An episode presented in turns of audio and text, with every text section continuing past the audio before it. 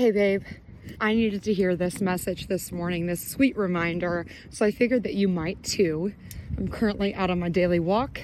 It is 39 degrees Fahrenheit, but the sun is shining, so it's not too bad. I'm definitely layered up, but we're doing the thing, okay?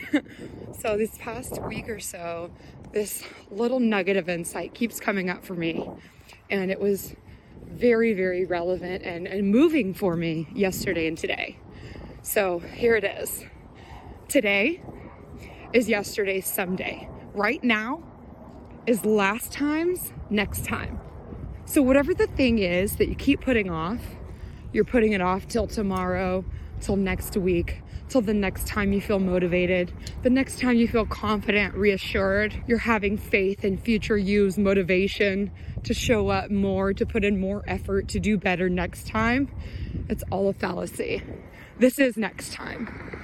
If putting faith in future you's motivation was working, you wouldn't have this same excuse today that you'll do better next time, that you'll start or you'll try again next time. If you're waiting to work out until you feel more like it, you feel more energized, more motivated, you're waiting to eat healthier until next Monday. You chose a shitty meal over a healthy meal. And instead of just starting again right now after that one shitty meal, you overindulge for the entire weekend or the entire day. And you say, I'll try again tomorrow. Listen up, today is tomorrow. I played sports all growing up, all throughout my childhood and my adult life. I played college volleyball and basketball throughout elementary, middle school, and high school. I played softball up to a certain age. I ran, did track, cross country, loved it all. One of the things that used to irk my last nerve anytime we would lose. Didn't matter if it was a blowout or if it was somebody that would that it was a very close loss. I had really high faith in our team that we could beat a lot of the teams that we lost to. But the go-to sentiment from the whole team after every loss was, "We'll get them next time." Hello, today is next time. This is next time. We said the same thing last time. You said the same thing last time. You said you were going to have that hard conversation with your spouse, your boss, your best friend. You said you were going to say what was really on your mind.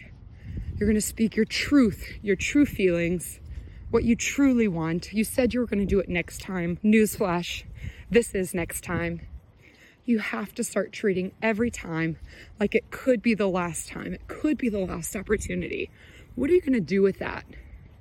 Stop putting off your future. Stop putting off your success. Stop putting off your happiness for a next time that may never come.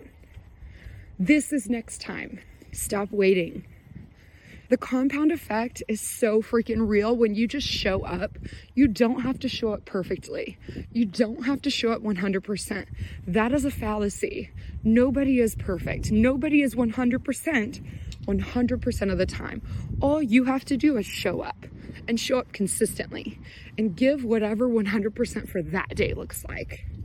Sometimes it's 40%, sometimes it's 20%, sometimes it's 80%. But when you give 100% of what you have to give, you are giving 100%. And more often than not, showing up is the hardest part getting your ass there, showing up physically, mentally, emotionally, allowing yourself to be open and vulnerable.